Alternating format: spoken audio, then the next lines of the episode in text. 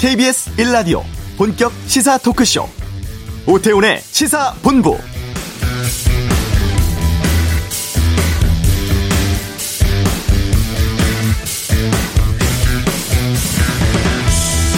문재인 대통령이 바이든 미국 대통령과의 첫 정상회담을 위해서 오늘 오후에 출국합니다. 우리 시간으로 22일 토요일 새벽에 두 정상이 만났는데요.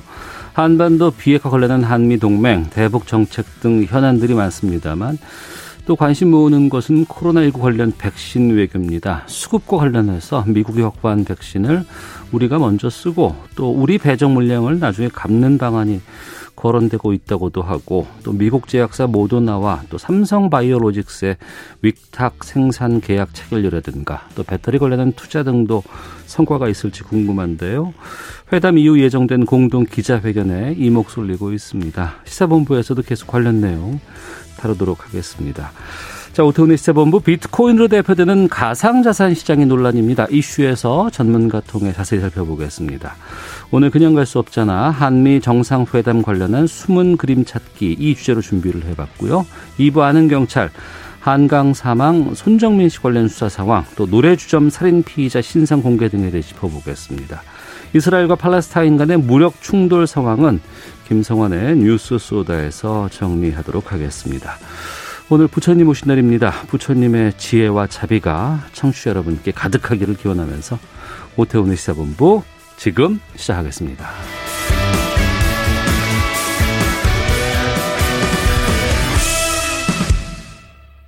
네. 테슬라 최고 경영자인 일론 머스크에게 전 세계 많은 이들이 주목하고 있다고 하죠. 뭐 비트코인 관련해서 뭐 결제 수단에서 제외하겠다는 말 한마디라든가 아니면 비트코인 다 팔겠다 아니면 팔 수도 있다 이런 트윗 한 줄이 이것 때문에 수십 조의 자금이 오르내리고 있다고 합니다. 근데 이런 극심한 변동성 이게 이 가상화폐라든가 이런 코인 쪽에서 어떻게 봐야 될 건지 좀 어렵기도 하고요. 화폐 기능이 있는 건지도 궁금합니다. 가상화폐 현주소에 대해서 좀 짚어보고 또 여러 가지 우려되고 있는 경제 상황도 좀 말씀 나누도록 하겠습니다. 경제학자십니다. 명지대 특임 교수로 계시는 박정호 교수 연결하겠습니다. 안녕하십니까? 예, 안녕하세요. 예. 저희 청취자 중에 이런 메시지를 보내셨는데요.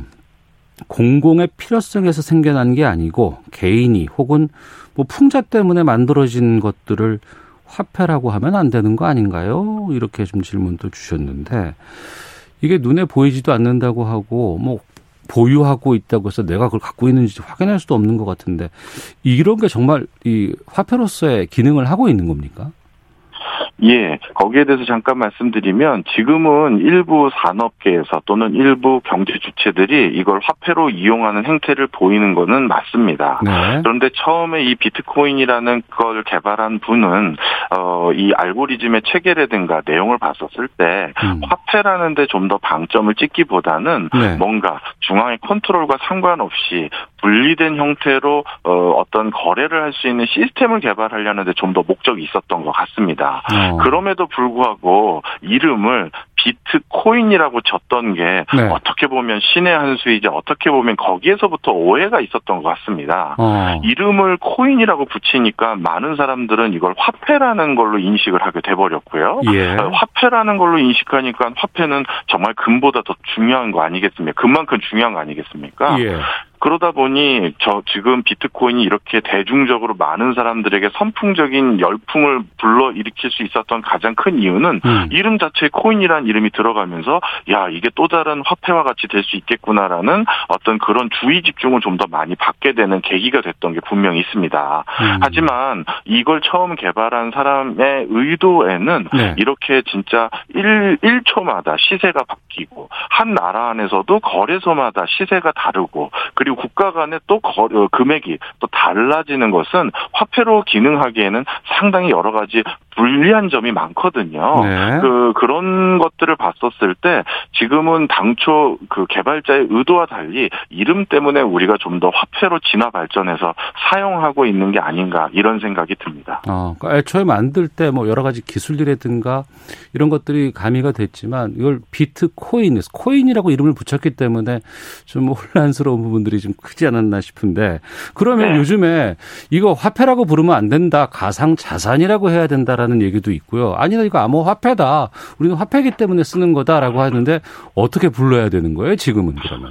예, 저뿐만 아니라 많은 이런 분야를 고민하는 많은 학자분들이 이제 슬슬 consensus가 잡혀가는 것 같습니다. 국내를 비롯해서 해외에서도 이제 이런 비트코인과 같은 유를 대표적으로 가상 자산이라고 그러니까 virtual asset이라고 부르는 것이 적합해 보인다라고 슬슬 수렴돼 가고 있는 분위기입니다. 네. 어, 좀 전에도 말씀드렸듯이 화폐로 사용하기에는 여러 가지 부족한 부분이 많고요. 음. 그리고 우리는 비트코인으로 대표하는 어, 가상 화폐들을 모두 비트코인과 똑같다라고 치부하는 경우들이 많지만 네. 실제 세부적인 그 가상 화폐들 이제 가상 자산이라고 부르겠습니다. 음. 이 가상 자산들의 내용을 들여다보면 그 기술을 활용해서 지향하는 비즈니스 모델이 다 달라요. 네. 국제 송금의 원활함을 추구하는 형태의 가상 자산이 있는가 하면 어떤 새로운 시스템 플랫폼을 만들어서 그 안에서 지급을 결제하고 거기에 대해서 서비스를 누릴 수 있는 형태로 비즈니스를 만들어가 하는 어떤 가상 자산도 있고요. 네. 그러다 보니까 비트코인과는 전혀 생태계와 지향점이 다른 것들도 많은데 그런 것들을 전부 통칭하기에는 제일 적합한 단어가 가상 자산이다. 음. 일종의 금융 상품이다라고 생각하시는 게 더 적합해 보입니다. 그러니까 가상 자산이고 일종의 금융 상품이다. 우리가 뭐 달러라든가 화폐 기능을 하는 것 말고도 뭐 금이라든가 석유라든가 여러 가지 자산들이 좀 있잖아요. 네. 좀그 중에 하나라고 좀 판단을 해야 돼, 해야 될 것 같은데 그러면 이 코인 쪽 이 암호 화폐 아유 화폐라고 하면 또 안 된다 그러니까 이걸 뭐라고 해야 되나 싶은데 이 자산으로서의 가치는 인정되고 있는 건 맞죠? 예, 이제는 어느 정도 전 세계적으로 이거를 일정 부분에 완전히 사라질 것은 아니다라고 받아들이는 분위기가 더 많은 것 같습니다. 네. 물론 일론 머스크 등 오피니언 리더들 중에서 어, 약간 뭐라 할까요? 어, 자신의 논조를 달리하거나 자신이 경영하고 있는 회사에서 이 가상 자산에 대한 그 대금 결제 여부에 대해서 어, 의견이 바뀌어서 출렁이긴 합니다만 역시 이 그 그분 빼고 나머지 이 시장에 대해서 나름대로 기술자로서 엔지니어로서 지속적으로 개발하는 나머지의 그 전 세계적인 트렌드는 아 이게 적어도 하나의 새로운 어떤 경제 활동을 할 수 있는 터전으로 받아들여지는 것 같고요. 그리고 많은 분들이 이거를 이게 이렇게 변동성이 심한데 이게 무슨 자산이냐 이렇게 예. 변동성이 심한 걸 어떻게 우리가 어, 투자할 수 있느냐 이렇게 생각하시는 분들도 있는데 거기에 대해서도 잠깐 말씀드리면 네. 우리는 금이나 전기 예적금과 같은 안전한 금융 상품에도 투자 하지만 그거보다 조금 더 위험한 주식 시장에도 투자를 하고요. 네. 그거보다 조금 더 위험한 선물과 옵션이라는 시장도 분명히 있습니다. 그러네요. 지금 무슨 얘기냐면 변동성이 큰 것만으로 금융 상품이 되지 않는다라고 말하기는 좀 어, 좀 어폐가 있습니다. 어. 그래서 금융 상품 중에는 안전성을 더 지향하는 금융 상품도 있고 굉장히 변동성이 심한 금융 상품도 있는 것이죠. 예. 근데 만약에 이제 나중에 어떻게 될지는 앞으로 지켜봐야겠습니다만 이 가상 자산들이 제도권의 일종의 금융 자산으로 편제가 된다면 그 형태는 조금 더 굉장히 위험성이 큰 금융 자산으로 분류될 가능성이 높아 보인다. 저는 이렇게 봅니다. 어. 근데 아무래도 이 그 가상 자산으로 대표되는 게 비트코인이었잖아요.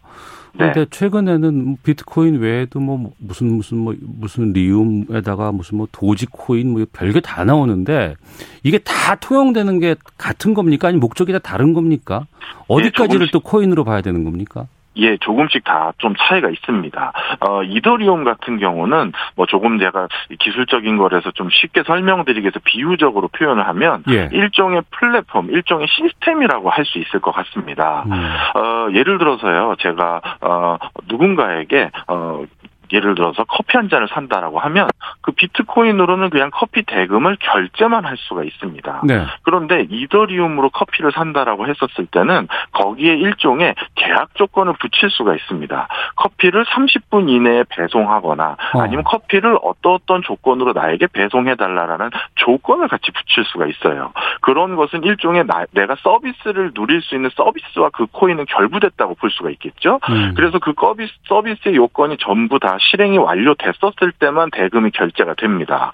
그러다 보니 이더리움은 하나의 어떤 새로운 플랫 플랫폼 안에서 다양한 서비스를 누리려는 사람들이 그 이더리움을 통해서 결제를 할 수 있도록 하려는 게 이더리움의 지향점이에요. 음. 그러니 이게 비트코인하고는 좀 상황이 다른 거죠. 음. 그 다음에 리플이라는 것들은 또 이제 국제적인 송금을 하는 데 있어서 그 송금의 원활함을 좀 지원하기 위한 형태였고요. 네. 그러니 어 가상화폐라고 해서 나머지 비트코인이고 나머지는 비트코인을 무조건 추종하기 위해서 음. 비트코인과 유사한 카피를 하기 위해서만 무조건 만들어진 것이다. 이렇게 보고 투자해서는 안 될 것 같습니다. 그러면 비슷한 어떤 여러 가지 상황들이나 이런 그 자산들이 앞으로도 더 새로운 형태로 생겨날 수도 있다는 뜻이네요. 네, 맞습니다. 그래서 이건 이렇게 보시면 좋을 것 같아요. 비트코인을 구현했던 블록체인이라는 기술 또는 가상 자산, 가상 화폐라는 이건 기술입니다. 네. 그 기술이라는 건 하나의 고정된 어, 정형화된 실체가 하나만 있는 것이 아니라 음. 비즈니스 모델이나 시장의 수요에 의해서 얼마든지 가변적으로 바뀌어가는 것이죠. 제가 좀 전에 말씀드렸던 그 저 그 뭐죠 리더리움만 하더라도요. 네. 본인들이 처음에 이걸 시스템을 만들었을 때 이렇게 거래가 빈 번하게 일어날 줄을 몰랐던 것 같습니다. 어. 그러다 보니까 여러 가지 문제점이 생겼고요. 그래서 지금 이더리움 2.0이라는 걸 개발한다고 하는데 그 이더리움 2.0은 마치 신용카드처럼 음. 불특정 다수의 사람들이 실시간적으로 결제하는 걸 지원할 수 있도록 개편을 한다라고 합니다. 네. 이즉 무슨 얘기냐? 지금의 어떤 가상 자산이 어떤 형태로 그게 구현된다 하더라도 다시 시장의 상황에 따라서 또 그 시스템이나 기술 체계 또 가상 자산의 어떤 내용을 바꿀 가능성이 많습니다. 그러니 이거는 고정된 하나의 정형화된 것으로 보시면 안 될 것 같아요. 네. 뭐 기술의 여러 가지 변화 같은 것들은 충분히 있을 수 있다고는 보지만 문제는 이제 시장 상황인데 누군가의 트윗 한 줄이나 말 한마디에 수십조가 뭐 올라갔다가 내려가고 뭐 이런 거는 좀 너무 변동성이 커져버리니까 여기에 대해서 좀 당황스럽기도 하거든요. 이건 어떻게 보고 계세요? 예, 정말 큰 문제라고 생각합니다. 사실 주식 시장에서요, 어떤 회사의 CEO가 자신의 회사 또는 자신의 개인적인 발언으로 회사의 이익이라든가 자신의 개인적 자산을 늘리거나 줄이는 행위를 했다라고 한다면 네. 이거는 정말 감옥에 갈 일이죠. 음. 그런데 이 가상 자산은 아직까지 제도권에 편제가 되어 있지 않기 때문에 네. 누군가가 그 CEO가 회사의 어떤 그 의사 결정과 결부돼서 혹은 자신의 어떤 발언을 통해서 이 시세에 영향을 미친다든가 이런 행위들을 했었을 때 처벌을 할 수 있는 법적인 근거가 명확하지가 않은 상태입니다. 음. 그래서 일론 머스크 같은 경우도 미국의 증권거래위원회에서 아 이걸 어떻게 받아들여야 될지 지금 고민이 많다고 저도 전원해서 들어봤는데요. 네. 자, 그래서 이런 과정이라는 것이죠. 그러다 보니까 개인 투자자들 입장에서 단순히 그 CEO가 여기에 힘을 실어줬다는 그 이유 하나만으로 투자를 한다든가 음. 그런 거는 좀 저는 위험하다고 생각을 하고 있는 편이고요. 그래서 사실 오래전부터 이런 어떤 특정인의 발언을 의존해서 투자하는 것은 우리가 철저히 조심해야 된다. 네네. 네. 정말 그 코인의 본질적인 어떤 생태계, 그걸 개발하는 개발자들의 어떤 지향점 이런 것들을 조금 더 살펴봐야지 단순히 그냥 어 내 자식들에게 물려주면 좋을 코인인 것 같다라는 말을 트위터에 올렸다고 해서 음. 시세가 그게 10배가 올라가는 모습은 아 저는 굉장히 위험하다고 보고 있습니다. 그, 그 부분인데 이게 하나의 기술이고 하나의 시스템이잖아요. 네. 그런데 최근에 우리나라에서 특히 젊은 분들이 이걸 투자의 어떤 대상으로 보고 있고 또 이걸 하면 일확천금 많은 좀 이렇게 어, 돈을 벌 수 있다라는 쪽으로 인식하고 이걸 계속 투자를 하고는 있는데 이 부분은 어떻게 보세요? 예, 이거는 이렇게 생각하시면 좋을 것 같습니다. 우리나라뿐만 아니라 해외에서도 가상자산에 가장 투자를 많이 한 연령대는 20, 30대가 제일 많습니다. 음. 어, 어떻게 보면 우리나라에서는 지금 청년 실업률이라는 게 가장 큰 사회적 화두고요. 예. 그러다 보니까 정상적인 근로소득을 지금 얻기가 어려운 20대 층이나 30대 층에서 어떻게 보면 새로운 탈출구로 가상화폐, 가상자산에 주목하고 있다라고 조망하는 편이 많지만 저는 거기에 100% 동의하지는 않고 있습니다. 있습니다. 음. 왜냐하면 전 세계적으로 20, 30대가 가상자산에 대한 관심도가 높은 이유는요. 네. 어, 저는 이렇게 표현하는데요. 디지털 수용성이 높은 경제 주체들이기 때문입니다. 어. 예를 들어서 제가 우리 앵커님께 어, 예를 들어서 생일 선물로 예. 어떤 게임에 있는 뭐, 뭐 어떤 특정 게임에 있는 아이템 카드라든가 방패를 선물한다라고 해드렸을 때 아마 뭐지 하고 생각하실 거예요. 어, 그렇죠. 우리는 생일 선물을 하거나 선물을 하거나 할 때 물리적 실체가 있는 것들을 당연히 선호하는데 네. 20대들은 저희랑 좀 다른 문화권에서 성장해 왔죠. 어. 그러다 보니까 물리적 실체를 바탕 으로 어떤 가치를 부여하거나 거기에 의존해서 자신의 의사 결정을 하는 것이 아니라 네. 그냥 어 오프라인이 아닌 온라인 상에서만 뭔가 있었을 때도 거기에 나름대로 굉장히 의미를 부여하는 경우가 많습니다. 음. 그러다 보니까 우리가 그런 것들이 20대들이 가상 자산이라는 그 형태에 대해서 그냥 더욱더 쉽게 신뢰를 부여하고 거기에 대해서 거래를 할 수 있게 만든 터전이 아닌가 이렇게 생각합니다. 네. 하지만 이게 이제 투자를 하려고 하다 보면 이게 실체가 없기 때문에 이걸 어디다가 투자를 할 수 있을까? 이걸 어떻게 살 수 있을지 하다 보니까 이제 주변에 보니까 무슨 뭐 몇 군데 업체들 이런 그 가상 거래소가 있더라고요. 네. 근데 여기가 전혀 규제가 없다고도 하고 또 아니 정작 그 블록체인 기술을 통한 코인들을 사고 파는데 이걸 또 거래소에서 거래한다는 건 어떤 의미인가라는 좀 궁금증도 있고 이 거래소 시장은 어떻게 판단하고 계세요? 예, 사실 지금 가장 큰 고민거리가 이 거래소에 대한 부분입니다. 네. 어, 국가의 제도로서 이 거래소에 대한 틀과 운영 방식을 결정해주지 못했던 상황에서 음. 시장이 너무 단기간에 빨리 커져버린 것이죠. 네. 그러다 보니까 거래소 운영 행태에 대해서 사실 사실 어떤 실상인지를 그 누구도 정확하게 알거나 진단을 내릴 수 없는 상황입니다. 그런데 뭐 벌써 국민 우리나라에 진짜 400만 어, 명 이상이 가상 자산에 투자를 해놓은 상태고요. 네. 그다음에 뭐 거래량도 몇십조 원이 운영이 되고 있는 상황이다 보니까 이미 우리가 부정하기에는 어 뭐 부정할 수 없을 정도의 규모가 커져 버렸습니다. 네. 그래서 정부도 이제 어떻게든 빨리 그 더 큰 사회 문제를 차단하고 제도권에서 관리 감독의 어떤 틀 안에서 좀 어, 모니터를 하기 위해서 나름대로 가장 기초적인 안인 거래소 등록이라든가 이런 것들을 제시를 해놓은 상태인데요. 네. 그게 이제 등록해야 될 기간을 9월이라고 나름대로 유예 기간을 충분히 줬습니다. 네. 그래서 그 동안의 거래 실적이라든가 은행이나 실명 거래를 하기 위한 제도권에 이제 편제하기 위한 여러 가지 행정 작업, 서류 작업을 그 기간 동안 완료를 해 줄 것을 권고한 것인데요. 음. 근데 아직까지 그 물론 시간이 좀 남긴 했습니다만 그 네. 어느 거래 거래소도 신청을 하지 못하고 있는 상황이고 아 못하는 건지 안 하는 건지 모르겠는데 예. 그런 상황입니다. 어. 그러다 보니 이게 나중에 9월 전까지 저의 개인적인 소견입니다만 어, 향후 진짜 적지 않은 불협화음들이 나타날 수가 있고요. 어, 그 중에서는 벌써 이미 그 사회 문제로 불거진 게 있죠. 거래소에서 어, 내가 코인 산 거를 이제 현금을 돌려받겠다 예. 신청을 했는데 돌려주지 않는 거래소들도 생기고 어. 이런 일들이 있어서 아마 9월 전까지 거래소로 인한 다양한 사회 문제는 좀 저희가 우려되고 있는 상황입니다. 그, 그 말씀은 지금 우리가 만약에 제가 비트코인 하나를 거래소를 통해서 샀어요. 네. 그런데 그게 저한테 비트코인이 저한테 들어오는 건지를 확인할 수는 없잖아요. 그렇습니다. 바로 그 점을 악용해서 현금으로 어 뭐 당신 계좌를 통해서 어 저기 뭐라 할까요? 그 가상화폐를 샀다라고 거래소에는 그렇게 표시가 되어 있는데 네네. 그걸 실제 샀는지 안 샀는지 확인을 받을 수 있는 게 사실은 좀 막막한 편입니다. 왜냐하면 어 이 그 가상화폐, 가상자산이라는 것을 우리가 거래하는 가장 큰 그 근거가 블록체인이라는 중앙 어떤 통제 시스템에 의존 의존하지 않고 거래를 하는 체계이다 보니까 예. 말 그대로 중앙이 없다라는 건 우리에게 뭔가 확인을 해줄 주체가 없다라는 얘기와 똑같은 얘기거든요. 어. 그러니까 뭐 어디에다가 이거 이게 진짜 내 계좌인지 한번 저 증권사가 내 주식을 샀는지 그 금융 당국에게 확인 좀 부탁드립니다. 이렇게 물어볼 데가 없는 겁니다. 음. 그러다 보니 거래소로 인해서 향후 이걸 제도권에서 편 편입을 해서 관리를 한다라고 했었을 때 도대체 기존의 전통적인 정부에서는 보면은 이 블록체인 기술을 기반으로 운영하는 이 체계 속에서 과연 어떤 위치를 점할 수가 있는 것인지 그렇게 기술적으로 점할 수 있는 방법론은 있는 것인지 여기에 대해서 지금 너무나도 많은 감론을박이 있습니다. 네. 청취자 최재준님께서 우리 정부에서도 수수방관할 문제가 아니라고 봅니다.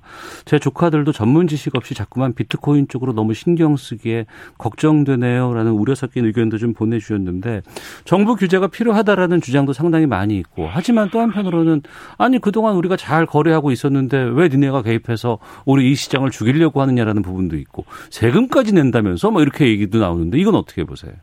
예, 사실 이렇게 봐주시면 좋겠습니다. 규제를 하는 것이 반드시 죽이려는 의도는 아니에요. 음. 어, 더 정확히 말하면 규제를 한다라는 것이 오히려 양성화를 할 수 있는 어, 기회가 될 수도 있습니다. 네. 예, 그래서 그런 차원에서 규제가 오히려 기회가 될 수도 있다라는 것을 좀 인식을 해주셨 으면 좋겠어요. 음, 예, 그렇군요.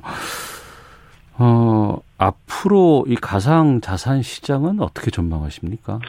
앞으로 뭐 이제 좀 전망을 하자면 이제는 더 이상 부인하거나 부정할 수는 없는 상황까지 왔던 것 같습니다. 어. 그래서 적지 않은 하나의 새로운 산업 생태계가 이제 태동하는 즈음이 된 것 같고요. 예. 우리나라는 이쪽 분야에서도 많은 사람의 관심과 기술적인 뒷받침을 할 수 있는 여러 회사들이 이미 존재하고 있습니다. 우리나라 굴지 회사인 카카오 같은 경우도 본인들이 투자한 자회사를 통해서 이 가상 자산 시장의 일부 사업 포트폴리오를 만들어서 지금 지속적으로 개발 개발을 하고 있거든요. 음. 바로 그런 상황에서 이제는 어, 좀 발빠르게 이걸 어떤 형태로 양성화해서 어, 단순히 누르는 것이 아니라 어, 안정하게 거래하고 기존에 돈을 넣으신 분들도 안전하게 여기에 대해서 이제 국가를 믿고 거래할 수 있고 그 덕분에 세금도 편하게 마음 편하게 낼 수 있는 그런 환경을 빨리 만들어야 될 상황인 것 같습니다. 네.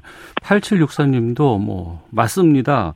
뭐 원코인, 에어비트 등에 수천만 원 넣었는데 영수증도 확인증도 없고 돈은 들어갔는데 어디서도 내 돈을 보장받을 수 있는 장치가 없습니다라고 좀 의견 주셨는데 워낙에 지금 이 비트코인 관련한 암호화폐 아니면 가상 자산에 대한 관심도 높고 보도도 많이 있다 보니까 어 나도 이제 들어가야 되는 거 아니야라고 생각하시는 분들 계실 것 같거든요. 이분들께 좀 주의할 점 좀 말씀해 주신다면요. 예, 좀 전에 말씀드렸듯이 가상자산은 변동성이 높은 자산입니다. 예. 그러다 보니까 투자를 하실 땐 그 어느 것보다도 공부를 많이 하셔야 되고요. 음. 거기다가 지금은 제도도 완비되지 않은 상황입니다. 네. 그만큼 리스크가 크겠죠. 물론 그래서 수익이 더 생길지는 모르겠습니다만 어. 어, 전통적으로 보수적인 성향을 가진 투자자시라면 지금은 좀 위험한 상황일 수도 있다라는 것도 알아주셨으면 하겠습니다. 알겠습니다.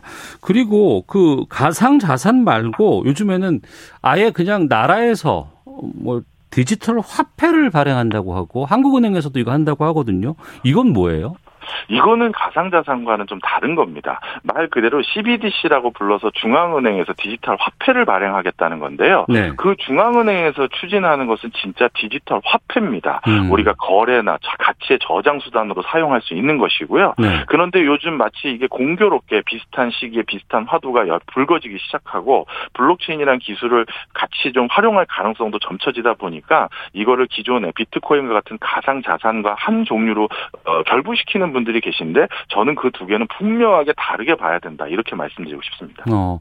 근데 이게 그 미국의 달러 위주로 되어 있는 전 세계 이런 그 화폐 시장에 중국이 낄 수가 없으니까 이걸 이용해서 무언가 틈새를 좀 찾아보겠다라고 하는 주장도 있는데 그건 어떻습니까?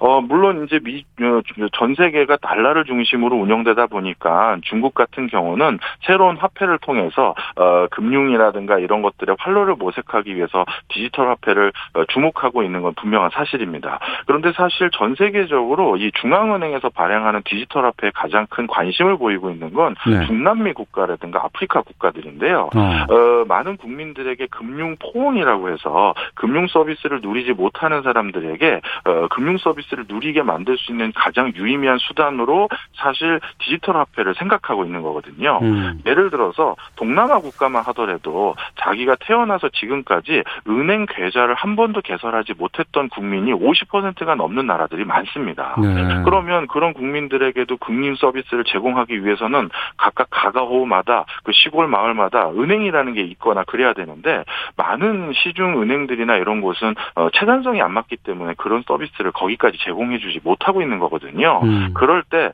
어, 이 스마트폰은 다 손에 들고 있으니까 이런 스마트폰이나 이런 걸 통해서 가상 화폐를 기반으로 금융 서비스를 누리게 해주는 것들이 어떤 어떨까라고 해서 후진국이나 이런 데서 오히려 디지털 화폐에 대해서 관심이 많은 거고요. 뭐 단순히 미중 간의 무역 갈등, 미국의 달러 패권의 도전 여기만으로만 이 디지털 중앙은행에서 발행하는 디지털 화폐를 바라봐서는 안 될 것 같습니다. 알겠습니다. 청취자 장백동님께서 박 교수님 설명 정말 간결하고 알기 쉽네요. 자주 모셨으면 좋겠습니다라는 의견도 보내주셨는데요. 연결해 주신 김에 하나만 좀 확인하고 또 좀 여쭤보고 마치도록 하겠습니다. 그 코로나 상황에서 시중에 돈이 너무 많이 풀렸다더라. 전 세계적으로 봤을 때 유동성이 너무 많다. 그래서 조만간 금리 인상이 오고 여러 가지 이것 때문에 경제 상황이 바뀔 것 같다라는 전망들 많이 있었는데 생각보다 금리 인상 시기가 빠를 것 같다라는 얘기가 나오거든요. 어떻게 보십니까 이 부분은?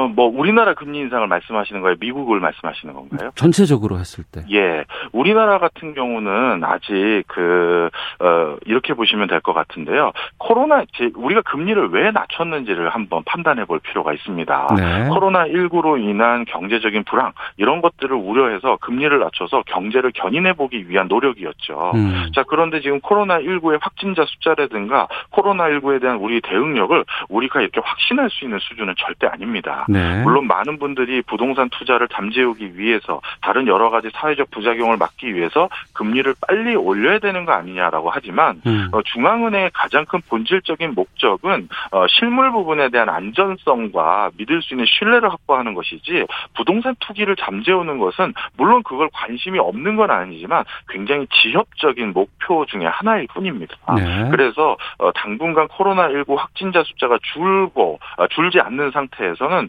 금리 인상은 조금 조금 더 시간을 기다려 봐야 되지 않을까 저는 이렇게 파, 판단하고 있습니다. 알겠습니다. 여기까지 듣도록 하겠습니다. 오늘 말씀 고맙습니다. 감사합니다. 네, 지금까지 명지대학교 박정호 특임 교수와 함께했습니다. 자, 이 시각 교통 상황 살펴보고 들어오겠습니다. 교통정보센터의 김한나 리포터입니다.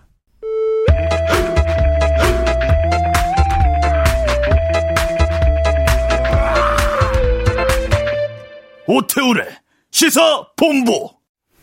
네, 문재인 대통령과 조 바이든 대통령 간의 첫 한미 정상회담 우리 시각으로 토요일 새벽에 열릴 예정입니다. 어, 그냥 지나칠 수 없는 이슈를 다뤄보던 그냥 갈 수 없잖아 시간에 어, 한미 정상회담 숨은 그림 찾기라는 주제로 정상회담의 좀 이모저모 좀 짚어보도록 하겠습니다. 이종구 일세평론가와 함께합니다. 어서 오세요. 네, 안녕하십니까? 예. 이 정상회담, 우리 회담 보면 회담도 있고 회의도 있고 여러 네, 가지 있잖아요. 네. 근데 정상회담이라는 용어는 어떻게 우리가 봐야 예, 돼요? 저기 영어로 서밋이라 그러잖아요, 보통. 네네. 근데 이제 서밋이 라틴어 서멈에서 유래했다고 합니다. 꼭대기, 가장 높은 꼭대기. 물론 우리나라 말도 정상이니까 그렇죠. 네. 거의 같은 의미인데 어, 이 말을 서밋이라는 말을 최초로 이야기한 사람은 윈스턴 처칠이래요. 음. 그러니까 상당히 어, 최근에 쓰인 말이죠. 서밋이라는 아, 말이. 예, 예. 어, 윈스턴 처칠이 진짜 어, 손님을 초대하는 걸 정말 좋아한대요. 음. 엄청난 대식가이자 그렇죠. 뭐 시가도 예. 계속 피해물고 10시 정도에 식사를 시작해서 예. 새벽 한 3시 정도에 끝낸대요. 그렇게 5시간 동안 먹어요, 그러면? 어, 뭐 계속 먹진 않겠지만 중간에 담배 피는 예, 예. 시간도 있고 또 뭐 음주하는 시간 따로 어. 있고 뭐 해서 근데 이제 어, 이렇게 얘기를 한대요. 윈스턴 처칠은 호언장담을 하는 게 내가 만약 스탈린과 일주일마다 식사를 한다면 그 어떤 문제도 해결 못할 게 없지라고 음. 호언 장담을 했다고 합니다. 네. 처칠은 이런 회담의 식탁은 적을 친구로 만들고 친구에게 도움을 청하는 최상의 장소이자 정보를 얻는 수단이다라고 이야기했대요. 하긴 우리도 무슨 사업을 한다거나 무언가 갈등이 있다거나 음. 무언가 관계를 하거나 예. 사, 이럴 때 밥 먹으면서 좀 같이 얘기 나누시죠 이런 얘기 하잖아요. 예, 예.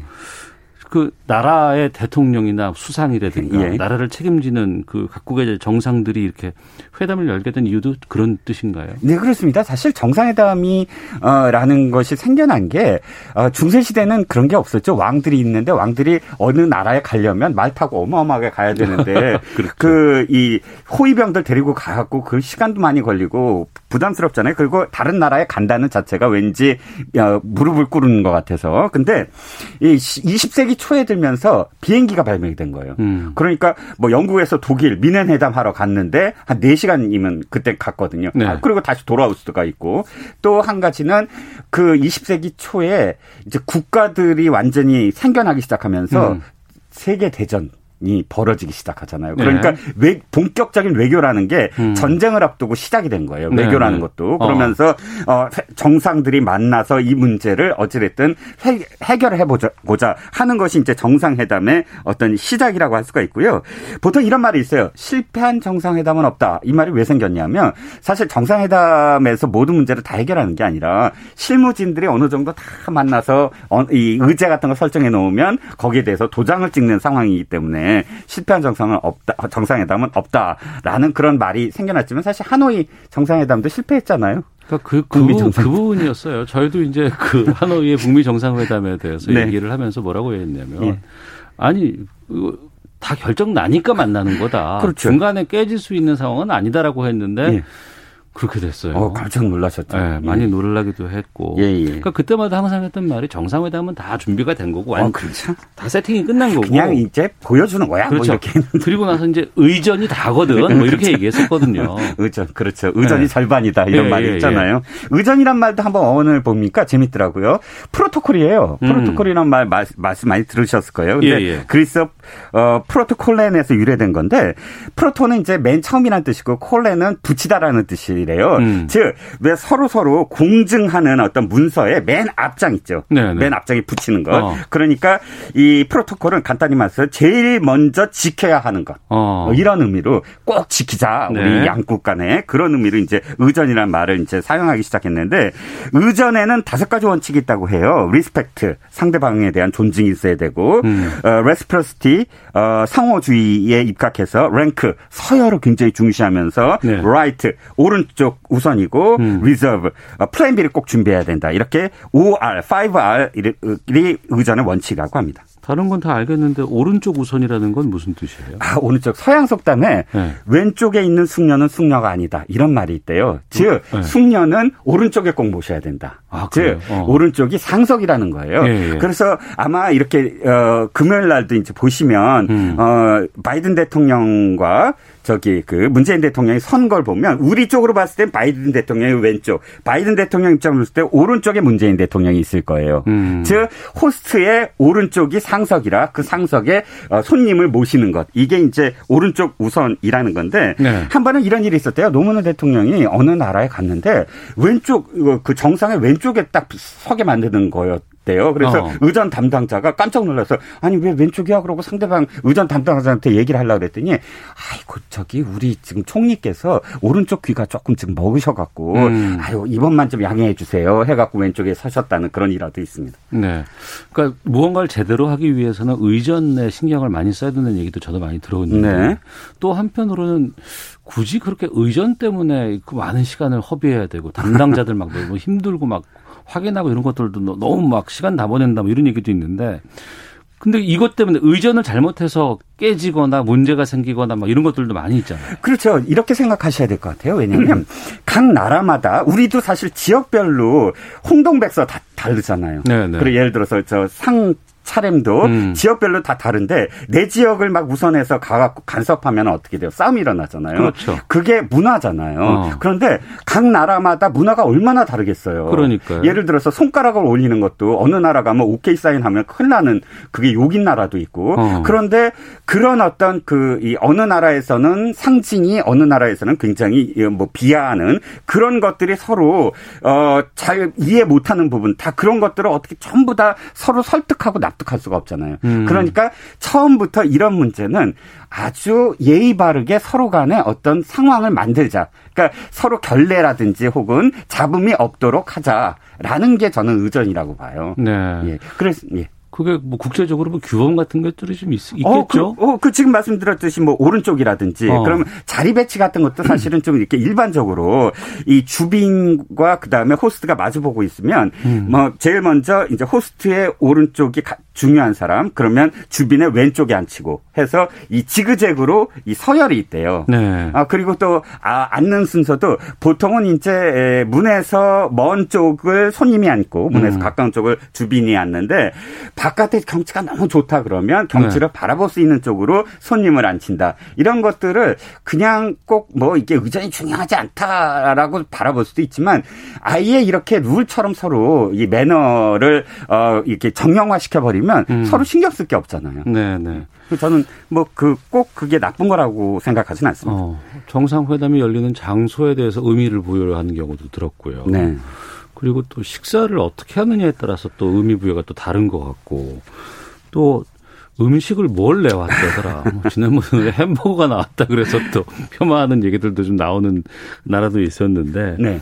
이런 건 어떻게 구분이 되나요? 일단 그 한 나라의 정상이 다른 나라에 갈 때 세 가지 경우가 있어요. 보면은 음. 국빈 방문이냐 아니면 공식 방문이냐 실무 방문이냐 여기에 따라서 보여주는 예법이 다 다른데 네. 다른 거 다 떠나서 이제 식사만 먼저 말씀을 드리면 국빈 방문회 같은 경우는 꼭 어, 국빈 만찬이라고 해서 어, 거기에는 건배사가 꼭 건배하는 어, 순간이 꼭 있어야 되고요. 음. 그 다음에 어 그 만찬 공연 같은 게 있어야 되고요. 네, 네. 이런 것들은 꼭 뭐 거의 어 꼭 이루어져야 되는 어떤 상황이고 그런데 이제 뭐 공식 방문이나 실무 방문, 공 그러니까 업무 만찬 또는 업무 오찬 같은 경우는 그런 예법 다 떠나고 간단하게 식사를 하면서 실제로는 회담의 어떤 연장선, 음. 그러니까 업무에 대한 어떤 이야기들을 더 나누기 위해서 갖는 네. 그런 어 식사라고 볼 수가 있죠. 어.